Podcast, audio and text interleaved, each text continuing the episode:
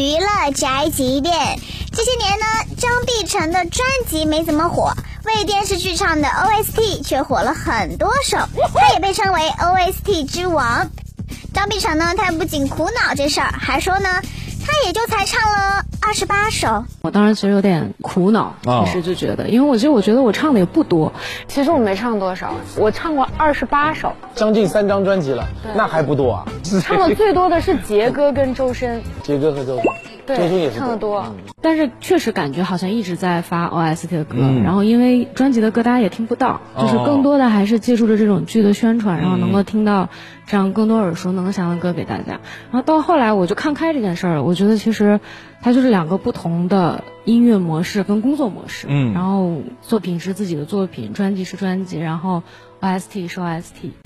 为什么要分得这么细啊？不管是 O S T 还是专辑里的歌，都是自己的作品啊，能红一首是一首嘛。这是多么真实！这就是本台小饭桶发来报道，以上言论不代表本台立场。